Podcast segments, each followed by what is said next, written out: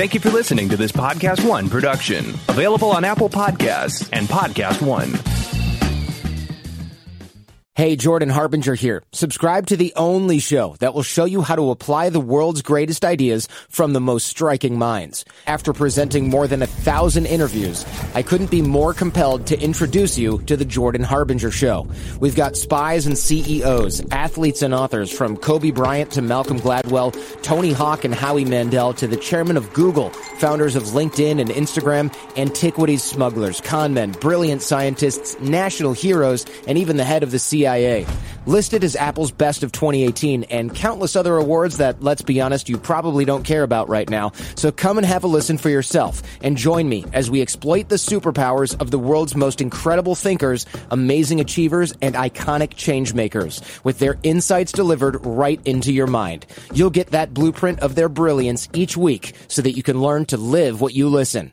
Subscribe right now to The Jordan Harbinger Show, available on Apple Podcasts, Spotify, and wherever you're listening now. Napa Know How. Get all the quality parts you need at your locally owned Napa. Because right now, when you order from Napa online, you can pick up curbside at your local store in just 30 minutes. Or get your order delivered direct to your door with free one day shipping and over 160,000 quality parts when you spend $35 or more. Quality parts delivered quickly and safely.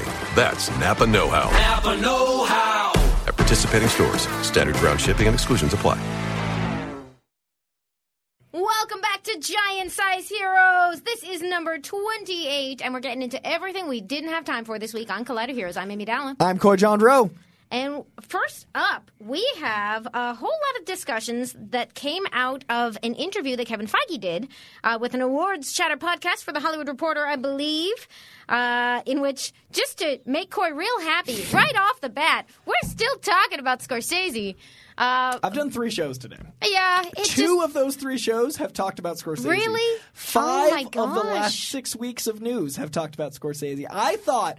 I didn't think I'd say the word Scorsese this much until he died. I don't want him Oh to die, God. but like you know, I didn't think he'd Yeah. ever be this much of the news. Yeah, it's it's been a long, protracted experience. Uh, but essentially, surprising no one, Kevin Feige said some reasonable, good-hearted stuff. You it's know, like, what, what did we think was going to happen? Like, real good at talking, real Yeah. good at being diplomatic, Yeah. real good at leading. Yeah. He did all that. Yeah. Uh, I also I disagree with none of what he said. I also think that uh, I think that we're nearing the end of this. I said it last time two weeks ago, but I feel like now with Feige saying something, it's it's we've gotten Marvel's official statement, so Yeah. to speak. Like somebody, uh, somebody compared this to I, I, many years ago. Now there was like a. a at some point, uh, Roger Ebert, uh, like bless his memory, as, was basically said something at some point being not into video games as an art form. Okay. Um, and it was like just a roiling. How can we take ourselves seriously when this person whose judgment we respect don't love this thing, doesn't love this thing that we love, Right. but but we're defending his right to have an opinion, and he's obviously cherished. And somebody online yesterday was like, "This feels like that all over again," uh, but for MCU fans, and it's like, "Oh, that's pretty much dead on." Oh yeah. like But the news cycles back then wouldn't have been able to keep asking everyone ever because the internet allows for the more internet was just a lot of talking. I, I don't think they got a lot of people's viewpoints on that one. Yeah. Like I feel like ever like the best boy on Avengers three is gonna get asked soon. Like, so what did you think? Hey, if you were the best boy in Avengers 3, call us. Uh, Please, we wanna know your us- opinion. Yeah. Please do call in. We'll discuss your take. And also, what was it like being the best boy in Infinity War? Uh, so we got a lot of other great stuff in this interview. Uh, he casually said the Disney purchase was the best thing that ever happened to us. Um, but in terms of what he meant there, it was just an interesting like take on their history. He's doing like an overview on Marvel Studios and being purchased by Disney let gave them the freedom to take a lot of chances. Um, that they had originally, it was just an interesting tidbit. They had originally seen that first Avengers movie as their finish line, which makes sense. Yeah. Um, with Iron Man as the start, the big question was can they pull it off? Can they make a comic book universe that people take seriously? And can they jam these different styles together in one movie? A thing that at the time did not seem like a foregone conclusion. Uh, so, yeah, that, that was just an interesting, like, And still isn't. I would argue that the foregone conclusion of being able to do that ever again. You know, like I don't see another Endgame happening ever. I don't like. I think we'll get at event movies, but I don't think we'll ever see something that the- the first Avengers movie was four years of lead up, right? Mm. 2008, 2012. So four years of build up to that movie was insane. But now we have movies coming out three and four times a year, Yeah. and building to something like Avengers. I think I think it's going to be unique even in the future, much less the past. I think it's it's forever going to be a flash in the pan. Holy crap, that happened. I'm very curious, yeah, because there's much about it that can't be replicated, especially as certainly the like the unexpectedness of them pulling it off literally can't be replicated. Um, other interesting. It certainly is a green light to think ambitiously. Yeah. Um, I I assume that like there's probably not a direct line between a 20 movie build up for Endgame and a 20 year production for the Merrily We Roll Along movie, um, but it certainly is. You know, it, it is a a point in favor of unreasonable ambition, Oh yeah. um, and that's fun. I that always could bear fruit. I think I'd like to think I am always unreasonably ambitious. Like, I, yes, please. Uh, I also think that the X Men is the next thing that's going to do it. I think the X Men is going to be a big team up. I think I think the big X Men event movie is going to be like a major villain. We're going to have smaller X Men stuff leading to it. See, that's interesting because that story area presents different issues because the X Men are tied to group identity in a way that, say, Tony Stark isn't. Right. Um, that's part of the core of their story. Um, so you can begin it with any number of individual stories and storylines, but a sense that it ties into something greater than itself is inherent to the X Men story. Uh, and so that's one argument in favor of beginning with a group. I think they'll begin with a group. I think it's going to be a team movie, and Mm-hmm. but I think it's going to be this team here, this team here. Like I feel like it's going to be. I think Generation X. Uh, you know, flavor, uh, X Men flavor, X Factor But flavor. launching those all at once seems Not all like at once. okay. I'm saying like over the course of ten years, we'll build to a movie that's going to be teams teaming up. Like I, I think you're going to have. I hope we have a Storm solo movie, as you know. Yeah. Uh, I think there's going to be team movies and solo movies. Those things are going to be mutually exclusive, and then team team movies are going to be the next big event. Because what's bigger Okay, than you're kind of selling me on uh, like uh, I this is. Un- uh, uh, but I'm gonna I'm gonna pull a coy and just commit wildly to an idea I just had. Tinfoil hats, it's going on. Uh, you could theoretically. I don't know that this is a good idea, but the entire structure of Giant Size X Men number one is like X Men go missing. Uh, recruit a bunch of people to save them from around the world, and each of those people gets like a two page perfect origin story. You could literally make an X Men movie, have them be lost at the end of it, do five solo movies, like a Storm movie, a Nightcrawler movie, a Wolverine movie, a Colossus movie, and then have them all recruited to be the That's rescue exactly team. what I'm saying. And it's so dumb, but it could work. It could. It's so right there. You meet them, and then you have your origin movie after the fact, so you fall in love with them more. So when you have the team up movie, it's bigger. It's right there. I. I. It's my own idea, and I don't know. It's very stupid, but I would really watch it. I would don't, be there in a heartbeat. You meet the original team or something akin to the original team. Something happens with Krakoa, which is popular again now because of the new X Men stuff. and then on Krakoa, that's how it ends. I like years ago on Screen Junkies, I pitched the origin movie being one act old X Men, OG X Men, and then the second act, everyone disappears. So you're dealing with the scouting. And then you have the escalation of the third act, and then it ends on a cliffhanger. And now adding your idea of solo movies.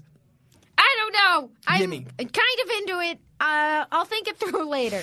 Uh, we did get a very interesting quote out of this interview that I, I don't want to oversell it.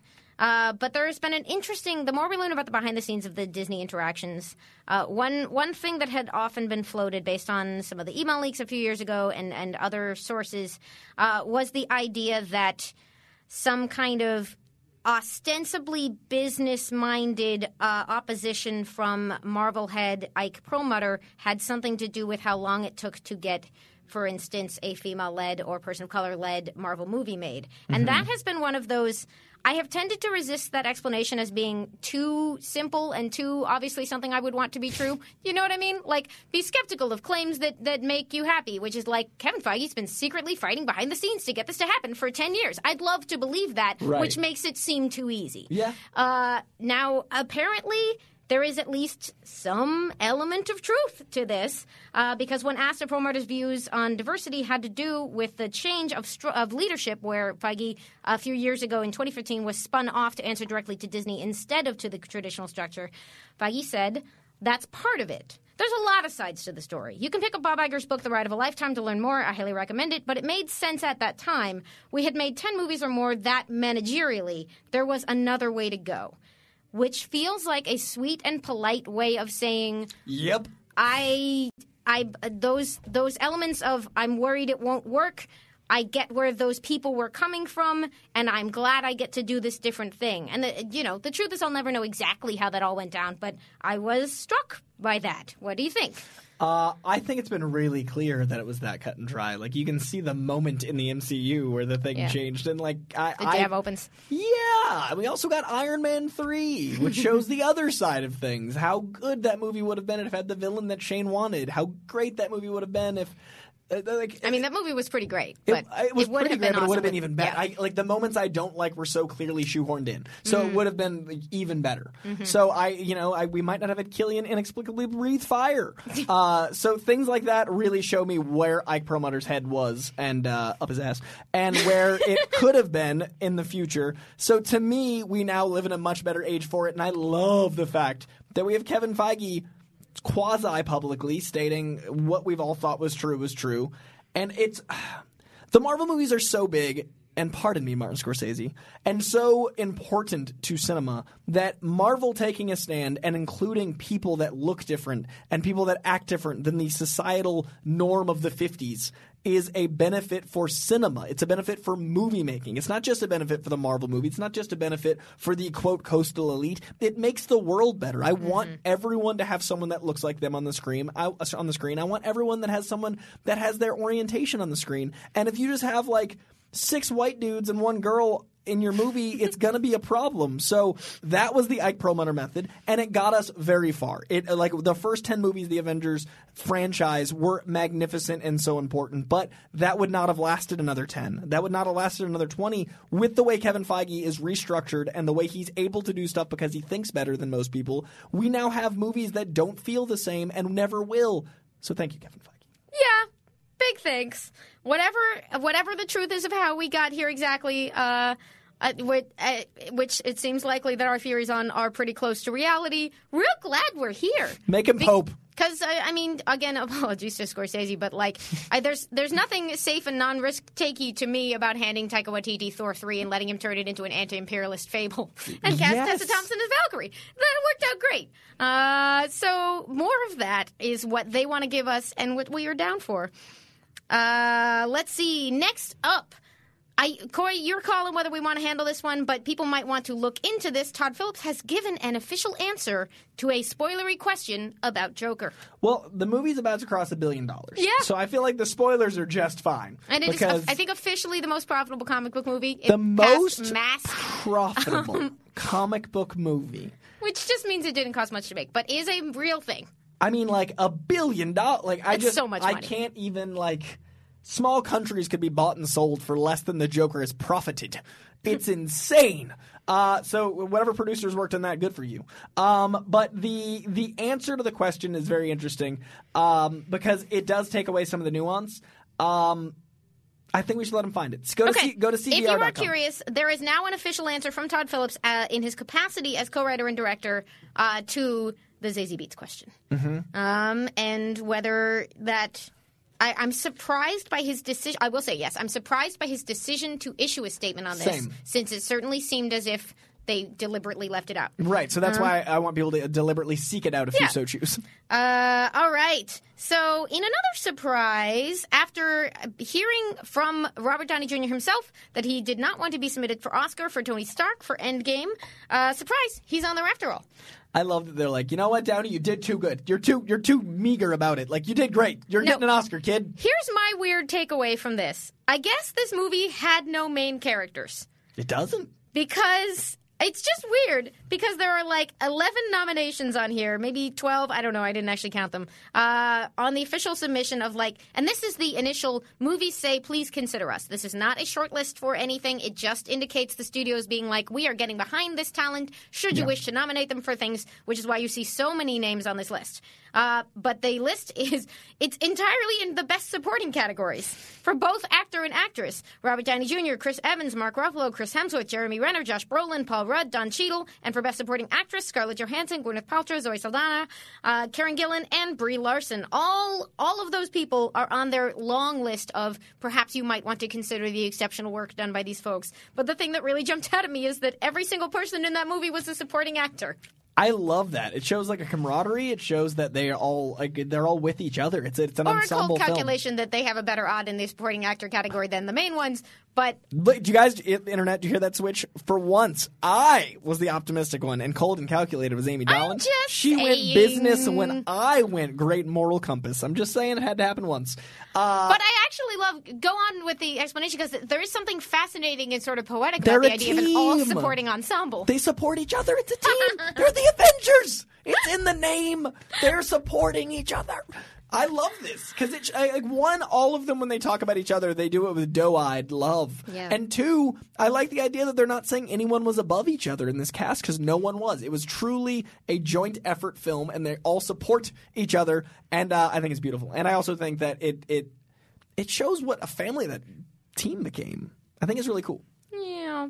But Uh, also, you know, cynically, you know, maybe the best actor's going to Joaquin Phoenix, so they don't want to compete or whatever. Oh, I guess that that's a good point. Like, I, I it does seem like logically, while Tony Stark is an important, obviously part of that movie, and several people have very moving plot lines, there is not one character with the bulk of the screen time. So in that sense, it makes sense. I've often been surprised in the past by where these nominations end up, uh, but I just thought that was a really interesting. Avengers assemble and support each other. On the other side, uh, Ford versus Ferrari, both Matt Damon and Christian Bale are going for lead actor, which is going to split the vote, which is very tricky and dangerous to do. So that is how things can go. I don't think either of them was like, screw that guy. I just think the studio was like, they're both the leads, and everybody's like, what do you want? Well, it's it, it happens in theater all the time. Yeah. The Tonys are very frequently like uh, you know multiple people in the same production competing in the same category. Like E- Emmys too, like TV, because Yeah. that's more screen time and, and, and plays. Where there's more time, you know, to, to spread that out. So I imagine it's really difficult. And you see, like, this is up, up, this is us is up for like six nominations, and it's like a bunch of lead actors and actresses. It's like, all right, well, uh, so. Departing from the Marvel DC juggernaut fights, uh, you could go check out some indies. There's a Boom comic called The Unsound, which is apparently going to be coming to us, directed by David F. Sandberg. he made a little movie. Uh, it's called Shazam. It is. Uh, Did you enjoy it, Coy? I rather liked this Shazam picture. I uh, I rather think they did excellent work on Shazam. It is the movie I did Coy the saw most Shazam press like on seven times. ever. Yeah, I like toured with the movie. I was like a I was like a almost famous Band Aid groupie with the, the Shazam movie. Um, Coy is legally adopting several of the children. I, I must. They're fantastic. They are good Uh, kids. Asher, I, like I'm actually now friends with the Angels. Like the, the Asher's family, we're all like Facebook friends. We talk because I saw them all over the country. I saw them in New York and Hawaii and L.A. And like I'm friends with Asher Angel's whole family. They're fantastic. So yes, Asher, it's good to see you, son. Um, but I, I think David F. Sandberg's perspective on superhero filmmaking is very fresh and very necessary. Uh, he was basically trying to make an Amblin film and did, I think. So I like the idea of someone with his sensibility diving at an indie property because it's how people find comics they might not have normally read. And it's also very, very important material. Like I, I, and he's back in his horror home turf on this one. Mm-hmm. And it is also interesting as we watch the changes in the industry. Uh, Boom had long had some kind of setup, I think, at Fox. And we heard about a couple of their books under their Archaia line, uh, a couple of their deals that were no longer happening, like when we lost Lumberjanes in development and when Mouse Guard wasn't happening. Um, and this, I believe, is the first or one of the first new deals to emerge uh, post merger stuff potentially affecting like Boom as an independent comic book company, but with a long-standing deal with one of the the big studios. Um, so it's cool that this means they're back on track. I don't see the creators' names on like the producing side of this, but hopefully there's some involvement there. Uh, that's one of those you never know how these things work. Uh, but yeah, I just thought this was cool, and you all should be aware. I haven't read the Unsound yet, so I can't comment on the specifics, but I, it looks don't know good as heck. Hell yeah! Now we will see see what happens. Uh, so we got little tiny, bitty, teeny bit of news on the Suicide Squad. Uh, people were asking James Gunn questions, I believe, on Instagram, and they asked if Peter Capaldi, uh, aka the Doctor, uh, has a cameo or a big role in the Suicide Squad, and the official word was he has a big role. Now, is James Gunn trolling us, or is that literally true? Who knows? It's literally a 50-50 chance. Like I, I know no more from this quote because I could see James Gunn saying it literally when he dies in the beginning, or it's true, and that's the magic of James Gunn's humor. I am going to say that I think it most likely, like two thirds chance, this means he does in fact have a substantial part, uh, because it just it if it's a if truly a wait and see, James Gunn would probably be fine being like wait and see. Um, Fair. Uh, because that would be sort of more fun than the very like it's not even a fun troll to say he has a big role and then kill him. It just seems like, oh, okay, that's sure. I, that's the thing you can do. Yeah. Um, uh, so it seems safe to me to bet that there will at least be some interesting stuff for him to do. But who knows? Maybe I'm falling for it. Maybe this is what he wants me to think. Thanks, James Gunn. Uh, yeah. Mischief. So yeah, that's my that's where my bet goes on that one. We got a couple more. Uh, we're gonna cover it because they're new information. She's gonna say the two words you don't say on the internet. Well, uh, we got some interesting new releases from the uh, un the deleted scenes from Zack Snyder's Justice League. Uh, we got a photo of Iris from a scene that uh, we did not see, obviously, because we did not end up seeing Iris West in the movie. And we got an interesting sort of like uh, shot posted by Ray Fisher, who plays Cyborg, uh, with what seems to be an in character reflection of a scene that would have revealed something about his mom in that movie. Uh, so those were both cool, and you should seek them out if you are interested in this material. Both are on CBR.com. Uh, and I also want to say Kiersey Clemons not being in Justice League still hurts. Uh, she's such That's a the other reason I went ahead and put them on as news because it's fun to talk about Kiersey Clemons. Kiersey's like uh, she's doing a movie with Alex Shipp right now, and there like are very few people. What's the movie? I don't know. I literally saw a picture of them together on a set, and I was like, "What?" and Um, you tried to buy tickets, And I was like, "Can I?" Where's the link? Fandango. Affiliate link. Fandango. Um, yeah, Vanessa Hudgens was posting pictures of uh, Kiersey and Alex, and uh, I worked with Kiersey on a short. Oh shoot, seven years ago. Uh, it was right before she said she did dope because we're both hip hop heads, and we talked about uh, the next movie she was doing, and I was like, "You're doing a '90s hip hop movie? That sounds awful." And then Dope's one of my favorite movies in that year.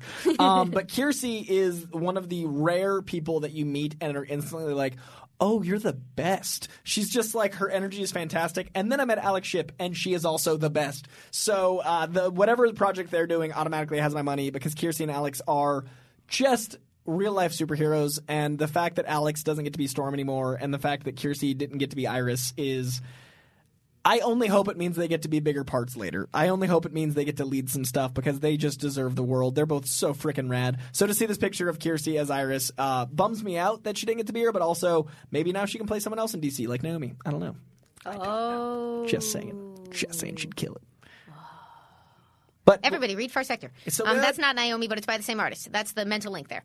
Uh, so we will get to comics in a bit. I'm getting ahead of myself, but we got some TV news this week. Uh, we have a new trailer uh, for DC Universe's animated Harley Quinn. Standard, uh, you know by now, but I'm never going to feel good not saying it. I work for them and I love them very much, and I have a great time over there. And we have a trailer for the new series. Coy, did you get a chance to check it out? I am very excited for Harley Quinn. I, uh, I I I rarely speak ill of things, as you know. Mm-hmm. But The Big Bang Theory hurt me It's such a and uh, it's, it's a complicated legacy it- that show's got. disparages the legacy of a culture that I very much appreciate in horrible ways. So I'm very excited to see the actress uh, in a new light. So I'm I'm excited for Harley Quinn because I don't like to dislike anything. So And I'd the main like voice for Harley is Kaley Cuoco, who was one of the leads of Big Bang Theory, just to fill in the pieces of why Coy is making that connection, in case you had not known. very excited to see her in a new light and therefore like her more because I don't understand why Big Bang Theory exists. So uh, very excited for Harley Quinn and it looks like it really understands the tone of this version of Harley. Harley Quinn is one of those characters that's so multifaceted. I'm excited to see a new take. I like the character designs. I'm very curious to see what the show's going to be like. Uh, but yeah, we got also this week a Crisis teaser. It was like 30 seconds, but I had to talk about it because it's cool. Uh, I also want to just while we're talking Crisis, uh, Kevin Smith is doing an after show. And yeah, What? have What? you heard What? this? What? What? The What? CW What? Is What? doing What? an What? official after show with Kevin Smith. How did I miss this? Talking twice, once after Flash, once after Arrow. Official after show with Kevin Smith. Wait, there's just two out of five? Uh, I two out of five of Kevin. I don't know if they're gonna do all five, but Kevin's doing two of them. Oh my god. I'm gonna see if uh, this is public because I might have just fucked up. Because since you didn't know about it, I'm wondering if it's like a thing. It's there's a chance that I just missed it. Uh, I'm hoping so. We're gonna see. Hold We're gonna see. for a but second. theoretically, uh, it- just talking about Crisis in general, very exciting stuff. Uh, but I believe that maybe, maybe, maybe you'll see. This is me on air. You know. Oh, okay, good. It's public. Whew. Crisis in Infinite Earths with Kevin Smith doing an after show.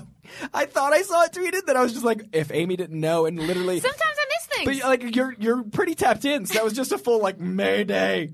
Uh, I- Crisis on Infinite Earth doing an after show. Kevin Smith gonna be fantastic. Uh, That's wonderful. I'm sorry for the heart attack I just gave you.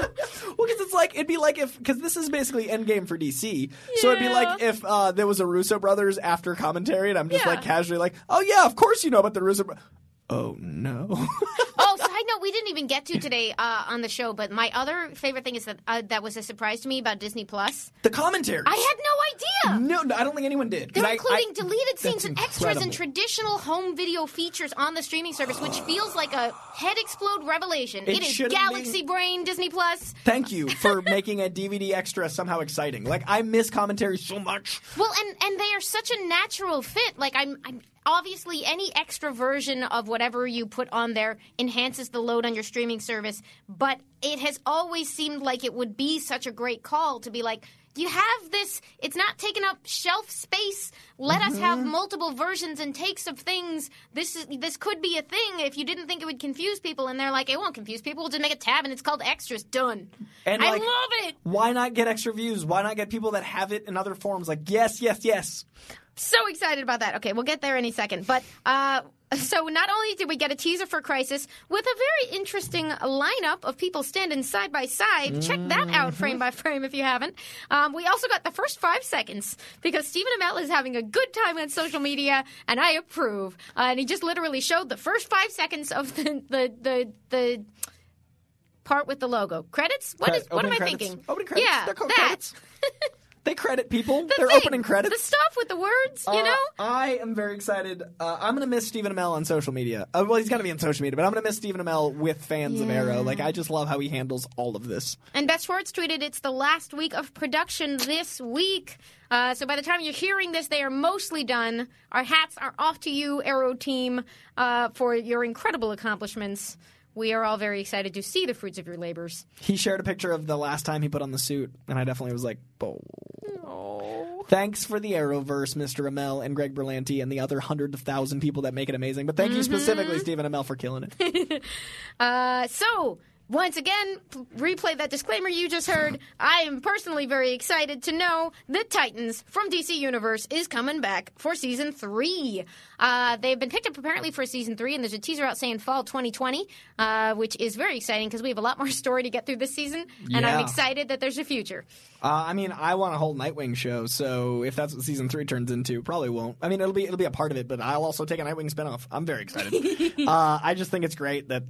I, I just think it's great. There's so much content. I don't have time for it. Like I and honestly, I'm not caught up on Titans, but it feels really good to know like when I can, there's so much there. Yeah, and this since is just a Titan show waiting for you to watch it. and I don't feel guilty now because I was like, I'm not helping with views for season two, but then on season three, I'm like, oh, it's doing just fine. Like this was a relief announcement where I was like, now I can get to it later. Uh, let's see. We have also a 12 minute short on Disney Plus. So transitioning to Disney Plus talk officially, we got the Expanding the Universe uh, 12 minute special.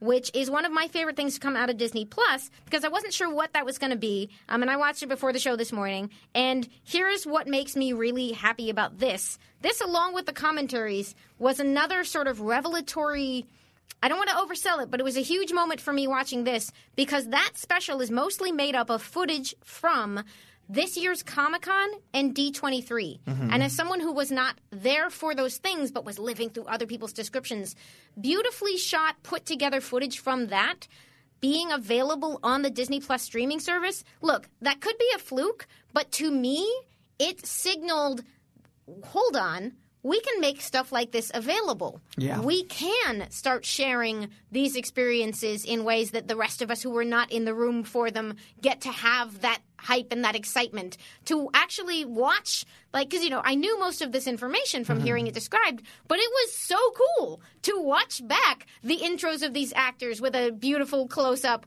of uh, teyonah parris being like i'm monica rambeau Yeah. it was really good. The electricity comes through because they were well put together and edited. And if you were at or already consumed all those things, you still want to check this out because we got some new concept art. Uh, and a certain dog is in the picture. Pizza and dog! I'm just saying that dog really that's that was the biggest moment for that whole documentary for Yes. me is that dog.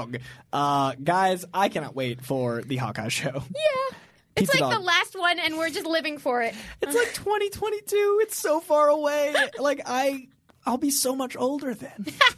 Will we even remember? We just will. mathematically, I'm just gonna be older. It's how time That works. That is how time works. It is unfortunate comparing those things, and here we are. We got some concept art for Agent 13, which I thought was very, very cool. Sharon Carter suiting up for uh, Winter Soldier and Falcon. And I love that they're showing that so early. Uh, they just started filming, and I think it's great to show concept art before there's a leaked paparazzi photo.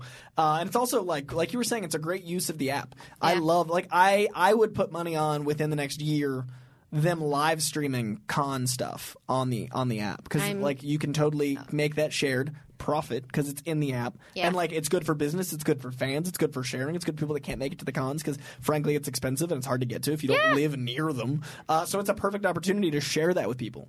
Uh, and and so I think that opens up a lot of intriguing possibilities. Certainly, this one being edited and cut down is not something you can do live, but like they're Disney, they can figure it out. Uh, so we also this week had more conversations with Kevin Feige. He's all over the place. We can he confirmed that the Loki series, in addition to WandaVision, will be tying into Doctor Strange too, uh, and talked about how the Hawkeye series that we are so excited for grew out of them having the option for a solo movie with Jeremy Renner playing Hawkeye. Um, and Feige says he was totally on board to transform that into the multi-hour epic we will be seeing on Disney Plus. Uh, but that is one of those interesting things that I frequently forget. Where, like, if you are one of these actors in one of these deals, you're theoretically sitting around for years, and they could make a movie with you, but you don't know if they're going to do that, when they're going to do that. It's probably frustrating. Yeah. I wonder what that's like. Uh, I mean, I'll take it. Call, call us both, uh, and we will live through this pain for ourselves. I will understand the suffering and stress as needed. But I, I, I love the idea of of.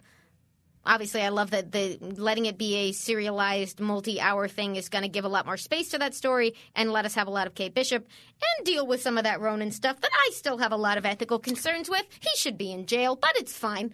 I uh, I'm really curious because the, the the I'm not a Star Wars guy. I mean, I'm a casual Star Wars guy. I'm not I'm not like just I'm not uh, a zealot like I am with Marvel and DC, uh, and Image now. Um, but I I really enjoyed the Mandalorian, which showed me how much I'm gonna lose my mind oh, when yeah. there's a Hawkeye show or a Scarlet Witch show or you know all these things. Because And I am a Star Wars person, and and it, we're going to die, Coy. I we're just- going to die. I had so much fun watching the show that I was casually like, I got some references, but I'm sure there's 90 I didn't get. So it was really cool to be like, oh, this is like what I would have dreamed of 10 years ago a Star Wars show might be if it had infinite budget. And I got to experience that casually. When it's about my world, I Disney Plus is going to be just so much. I- it is going to be very interesting. Uh, love to the people who gave a shot to like we, you know, we are huge fans of the Marvel Netflix universe that is now shuttered. Uh, I have enjoyed everything I've seen of Agents of Shield and uh, Agent Carter. Uh, they did some great work on those, but I know Coy, for you in particular, it was always frustrating that you could tell that they were working with such constraints. I yeah, as as an ex like I mean I I've been on so many sets and as an ex actor I, I it's hard. Ex actor, it's a weird term. As someone who used to act more, Yeah, you uh, have a background in acting. yeah, it's it's it's hard for me to see the actors having to compensate, and like I totally understand they did the best they could, and I this is not besmirching a single creator on that show. You guys did incredible work, definitely. Like I mean, it's just really hard to know what the movies are getting versus the shows because of the amount of time, and it's really hard to see. I kept thinking of how great Charlie Cox would be on the big screen in a movie that had the proper budget, Yeah. and it's really hard to look at Jessica Jones having to like jump out of frame instead of actually see the power. And the traditional trade off has been you don't get the budget, but you get more time with the characters. So it's uh, Disney Plus settling on a. It's not full 13 or 24 hours of content, um, but it's still more than a movie, and we can still have the budget. Does seem like them being like, we're going to try both. We're going to try both, and let's see what happens. I can't wait. I'm so excited. Now, some folks will have to wait, unfortunately. I mean, well, not as like these MCU shows are going to take a while to get here. uh, so you should hopefully all have access by the time they do get here. Uh, I did want to shout out, though, if you are listening to this and you are in the following places the United Kingdom, Germany, France, Italy, or Spain, uh, Disney Plus has officially announced that you will have access to the service starting on March 31st of next year. There's a note that says titles may vary by territory that probably relates relates to some of this back catalog stuff where the rights might be tied up in different places. Hopefully, they have worked to make all the major stuff available, uh, and they said that more territories are going to be announced soon. Uh, I know it's it can be so frustrating uh, that access to this stuff is so different by country in an increasingly global world. Uh, I don't know how to fix that, and I'm sorry, but hopefully we will all get everything soon. Lawyers. Lawyers are working on it as we speak, and I hope you get all the content. All the content. Uh, and I think the last Disney Plus story was uh, even more Marvel films than I expected were available on Disney Plus, and you can see an official list of them they've put around. Uh, various people have gathered, uh, but for instance, in addition to Captain Marvel being available day one, Avengers Endgame. Yeah, I did not expect Endgame uh, when I turned on, and like they knew, they Mandalorian flipping right into Endgame. I was like, they did it, you crazy sons of bitches, you did it. um, so I, I definitely. Did you see that video of me with the? No, what? I like I like shared. I turned on Disney Plus for the first time and had my friend film me, and I just Oh.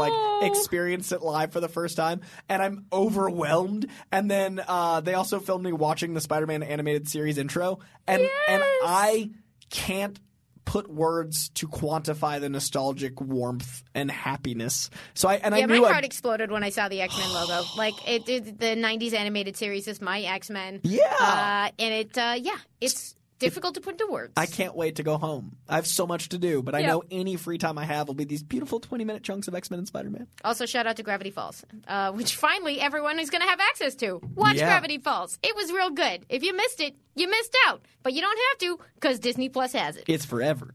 Um, so yeah, Corey and I have a lot of things to watch forever, uh, and we have a lot of things to read. We have this week's pull list. Uh, if there's anything else we wanted to add, Unbeatable Squirrel Girl 50, Far Sector number 1, Superman number 17, Batman's Grave number 2, and Vision the trade paperback. And then I may have gone a little off the rails because this was an impossible week. Here is the long list I started with uh, of honorary mentions. Uh, there's a new X Men book which didn't even make our list. Fallen Angels number one is out this week. Punisher Soviet number one is out, written by Garth Ennis. Yes. Uh, Folklords number one is new from uh, Matt Smith, I think is the artist, and Matt Kindt is writing it. And it's about a guy in a fantasy universe who wears a suit and dreams of like like everyone thinks he's a weirdo because he wants to find out more about the world that his like regular people suit comes from. I mean, it's so cute, and I don't know where it's going, but that was just in the preview, and I instantly loved it. Lynda Barry is an indie comics icon who also does these brain explody books about process and your own creativity. She's done one called What It Is and one called Syllabus, and she's collected her comics making exercises into a book called Making Comics, which is out this week. Another one of the Hill House horror books launches this week, and it's from Mike Carey and Peter Gross, who are an amazing team that you know from Lucifer and from one of my favorite books, The Unwritten. Uh, they are rolling into a new book called The Dollhouse Family or Dollhouse Family. And friggin', we're not done yet. Jeff Lemire has a new book. It's called Family Tree. You know you need to get on it. There is a new book called La Voz de Mayo Tata Rambo, which is a real world story about the author's, I want to say, granddad, um, who was uh, an activist. Uh, the oral history of Ramon Henrique, an orphan and World War II veteran who co founded the Mexican American Yaqui and Others organization, which successfully lobbied the Tucson City Council to improve living and working conditions for members of the Pascua Yaqui tribe, paving the way for their federal recognition. This is one of those incredible real life stories that can be captured and uh, brought to a wider audience so beautifully in comics, and I haven't had a chance to read it yet, but it looks so cool. And it's the frigging 35th anniversary of Usagi Yojimbo, so number six is a tribute expansion of the original first Usagi story. Coy, what the heck?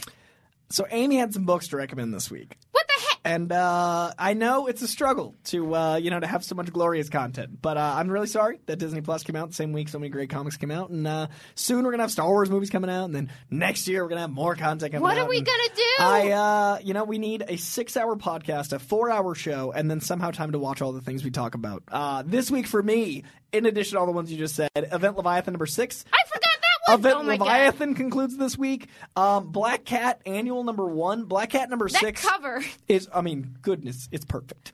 Uh, Black Cat number six, the one last week, was so good. Um, it's Felicia on a date with Batroc the Leaper. Sure, It's yeah. Georges St. Pierre wooing Felicia, and it's so French and it's so delightful and it's so charming. And I never knew I wanted that, but it's great. Uh, so now I'm really excited for the annual. Uh, we also have this week uh, History of the Marvel Universe, Marvel Universe number five. This History of the Marvel Universe book's been crazy.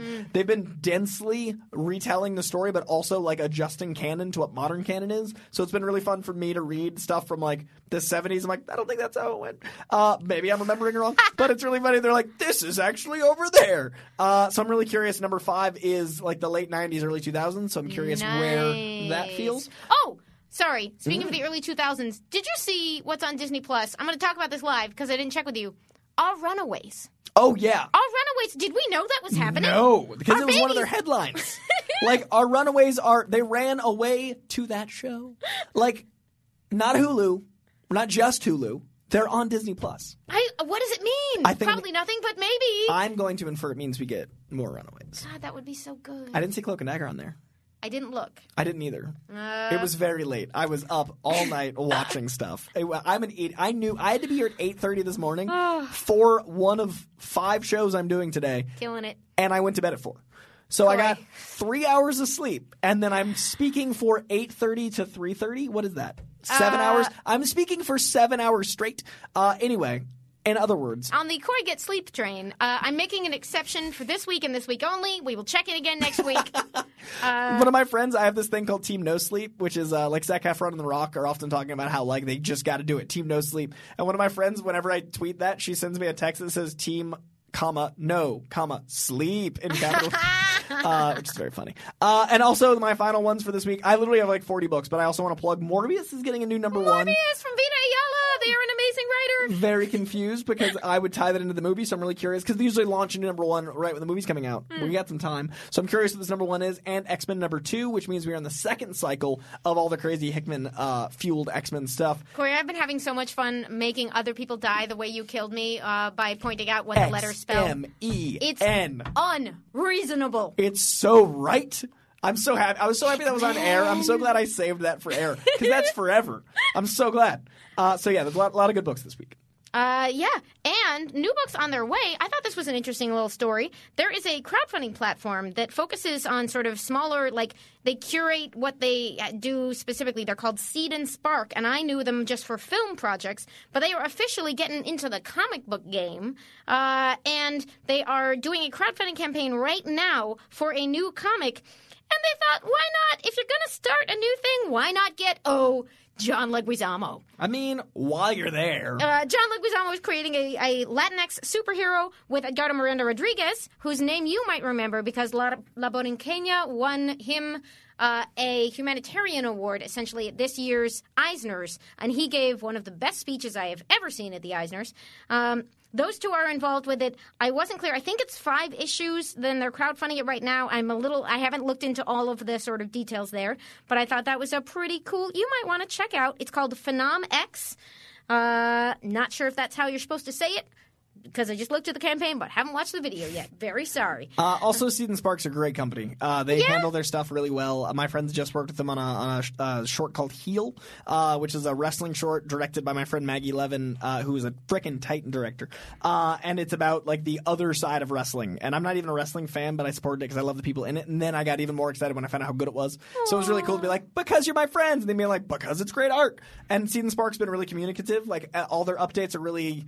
It's much more hands-on than a lot of the other crowdfunding stuff I've seen, so I really Mm. yeah, like yeah. that that company. So they are uh, get on board now to check out that mission and uh, get behind Phenom X, which sounds like it's going to be very cool. Uh, and then if there's some, even with all that, I'm sure there's stuff we missed this week. Oh, I, what I didn't really let people know, in case you didn't know what I was talking about when I was hinting about this uh, on the show, Superman 17 is the prologue to the big truth story that is coming at us in Superman 18. But there's sort of a like a wind up period in this uh, issue, which I thought was actually pretty great. Yeah, like it's liked it a clearly a, setup issue, but it's good. I sometimes set up like setup issues are necessary. Comics are serialized, so when they're Yeah. right, they're right. Yeah. Uh, so you're not going to want to miss this, whatever we think of how this story is going to go down. But this is Bendis at the helm. Uh, and honestly, we did get preview copies of this one, and I thought it was great. I liked it a lot. Uh, so I believe we actually have a couple of minutes to talk about some Twitter Let's today. get the Twitter people. All right, so we're doing some catch up on fabulous, fabulous Halloween content. Uh, James C. Ferguson at Scale Plus Points. Uh, Great hashtagged, yeah, hashtagged Collider Heroes and said, Our town's park department had a pumpkin decorating contest for Halloween, so we did Spider Man into the pumpkin verse. Enjoy! So go surfing through the hashtag or look up at Scale Plus Points uh, from a couple weeks back to find this one. It's super cute. Uh, next up, we got Sam something at King Hermes 89. Said, not sure if this is where we're supposed to drop our Halloween picks. Spider Man, Agent of S.H.I.E.L.D., Scarecrow, and the Riddler XL. So good. Yeah, really great costumes. Uh, and then the humblest of potatoes at humblest potato. Incredible at. Uh, very on brand for our show. We're so glad you're here. Yeah, I, when I saw that name, I was like, oh, you're already on the pumpkin scale for life. Dressed up earlier, but my bestie and I did casual mix Harley Quinn and Ms. Poison Ivy, and y'all looked fantastic. Uh, so thank you so much for sending us your costumes. You guys make us so happy. uh, Jocelyn of Bad Wolf Bay 10 says, when do you think is the earliest we'll get any footage from the Disney Plus Marvel shows? Hashtag Collider Heroes. Corey, what do you think? Earliest Disney Plus Marvel shows, I believe we will get this year's Comic Con. Some, really? Yeah. Because they're filming Falcon and Winter Soldier right now, right? Yeah, but th- what's the next event? And then the first one to launch will be what, next fall? Yeah, next fall, so next summer. See, I think, I feel like we'll get teases this spring. where? WonderCon? I don't know if WonderCon's big enough for them.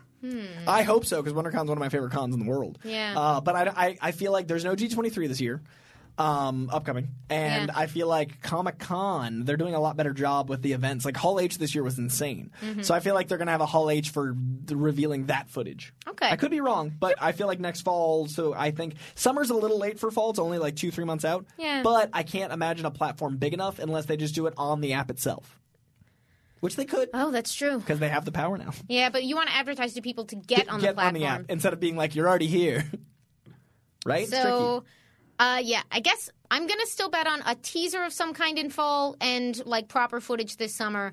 Uh, but that that would be my my guessing at it timeline. And obviously, because we have like seven different shows, they'll all happen at different times. So they'll probably combine. Like by next summer, we should have substantial looks at Falcon and Winter Soldier Mm-hmm. and more fragmentary looks at some of the others. Uh, but uh, yeah, so thank you for that wonderful question. Uh, corrections department is the what I called this next one. Uh, we talked about this a bit on the show on Tuesday, but Sunlit Lake and others, thank you for reminding us that Andy Serkis is English, which I'm pretty sure we both knew and somehow blanked out of our brains. It was it, we got the news and that was too overwhelming to think about anything else. All I knew was I wanted to talk about it and then I didn't think of context. Yep, British Andy Serkis. yeah, uh, and bless Emma for being like, no, no, no, he's from Middle Earth. You guys are okay. we, we need her. Thank you. Emma.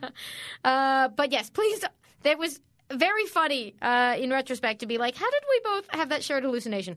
Uh, and then Sam something at King Hermes eighty nine a few weeks ago uh, just got done listening to the last episode of Collider Heroes. Heard some questions about Ed Nashton. Ed's name was retconned to that to Nashton pre New Fifty Two to make his name more believable. And was an alias. Love the show. Thank you. I feel so bad uh, for blanking on that fact. Also, uh, uh, specifically, thank you, Sam Something, for being the one that said it nicely because there were plenty that didn't. And I'm Aw. like, dude, you, oh, yeah, there were so many people that are like, why are these people even doing a comic book show if they don't know Ed Nashton's name, blah, blah, blah. And like the comics are like Man, comic I'm- book noobs. And I must have a, the right people muted because I did not see those. uh, I, I make the mistake of reading YouTube comments. Like Ah. well, a fool. thank you like to a fool. the very nice people out there in the world. Yeah, you're doing it right. So thank you specifically to those that were like, oh, they didn't know one of 100 million things, and now I can share their information like they share information with us. Thank you. Edward Nashton is now seared in my brain forever. Uh, and let's see, best tweet that we skipped from some time ago uh, was Ben Berkowitz, who sent us Dogs of Collider Heroes. Look up hashtag Dogs of Collider Heroes because it's the cutest. Please It- send us all your pet pictures. Yeah, especially if they're reading Saga. But eh, reading anything. But this is real good. Real good content. Yeah. All right. I've been trying to avoid it, and I'm going to improvise my list on the spot, but we can't put it off any longer. The sweaty question of the week comes from Mulek at iMulik. Hey, CoyJandreau and Enthusiamy, with Joker out, why don't you guys rank the comic book movies of 2019? Really would love to hear your guys' lists. The tweet just says comic books, but I'm assuming you mean comic book movies. Uh, hashtag Collider Heroes. Coy, do you have a list? Okay. I'm trying to remember them all because this year has been insane. It has. I'm going to say, as a comic book movie, Endgame's number one. I'm going to say Joker number two, Shazam number three. What else came out? Captain Marvel number four, Dark Phoenix number five, Hellboy six. Is there other? Is that? Is there more? What else have we seen this year? That is a good sounding list. Let me check my facts because I forgot to pull up a list of this either. Um, Endgame is going to be at the top for me for sure. Uh, Captain Marvel is probably my next up. Uh, Because I- Teen Titans Go was last year, right? it was last year. Okay, good. Yeah. There is a granted. There's Teen Titans versus Teen Titans Go, which is not theatrically released as far as I know. But uh, shout out to it. It is one of my top movies ever. It's so good. Amazing. Okay, It's good. uh, deeply good. Uh, but let's see. I would say Dark Phoenix and Hellboy are clustered near the bottom for me as well. And I'm putting Joker in a separate category because it's a different kind of movie. And shout out to it for being a different kind of movie. But it is literally impossible to be like, to talk about it in Shazam. Because that just doesn't make sense to me. Uh, Is it those six? Is that everything? Am I forgetting anything? I didn't see Men in Black, which is a oh, I also comic. didn't see this one. Neither of us saw it, and it's a comic book movie. Sorry for Uh, failing you, Men in Black, but it was a very busy season. I think that's everything. I feel like there was more, but I'm just I'm blanking. I'm I'm looking this up quickly just to check our memory. I think the rest of it is animated stuff. Okay. Uh, if we are forgetting something, then we will do another round of corrections next week Yeah. on the show. Uh, but uh, I, I think we agree that Endgame is our number one. yes. Um, and poor dear Hellboy probably bringing up the rear. Although I, which one would you pop in for a rewatch first, Dark Phoenix or Hellboy? Oh no. Uh, it depends on my mood. They both have characters I love in them. They do, and they both aren't unwatchable. Like Yeah. I like they both are both have merits and I think both if you watch back our reactions to both of those, in there we had very similar sort of takes where we're like, okay, that part worked. Yeah, I I would rewatch both, but I would have to be in a very specific mood. The brutal violence of Hellboy is a different mood than the comic-y violence of Dark Phoenix. Like Right. they're very different animals. So if I was in like a if I was in a beer mood Hellboy, a whiskey mood Dark Phoenix. yeah, it would depend on the mood. Yeah, so uh, those are those are mine, clustering at the top, middle, and bottom. Uh, thank you for a beautiful year in comic book movies. I am very excited for the stuff that's coming up uh, next. Um, but we also, on the animated front, we got the Reign of Superman, Batman Hush, uh, and Batman Ninja Turtles because DC is just killing it on the animated movie game. Uh, and apparently, Corey and I both missed Men in Black, and I feel bad about Yeah, that because it is our fault that it did not make any money. We are part of the, box problem. office. Oh no. Well, on that downer note, I suppose it's as good as time as any. Please keep sending your questions. Use hashtag Collider Heroes. We will be doing a better job of leaving some time at the end because we love to hear your questions and see your adorable dog pictures, uh, especially if they're reading Saga. Very important. Very important stuff. And until next time, Stay stay sweaty. sweaty. Napa Know How. At Napa Auto Parts stores and Napa Auto Care centers, get a $25 prepaid Visa card when you get any Napa automotive battery. It's the best deal for some of the best batteries from some of the best car people around. But we might be a little partial. Anywho, pick up any Napa automotive battery and save 25 bucks. Do it yourself or have it done for you. That's Napa Know How. Napa Know How. At participating Napa Auto Parts stores and Napa Auto Care centers while supplies last. Offer ends 83120. We begin today's meditation with a few sipping exercises to remind us a little treat can go a long way. So pick up your McCafe iced coffees, close your eyes, and deep sip in. And deep satisfaction out. Ah. Take a treat retreat at McDonald's. Right now, get a McCafe iced coffee in any size and any flavor for just 99 cents until 11 a.m. Price of participation may vary.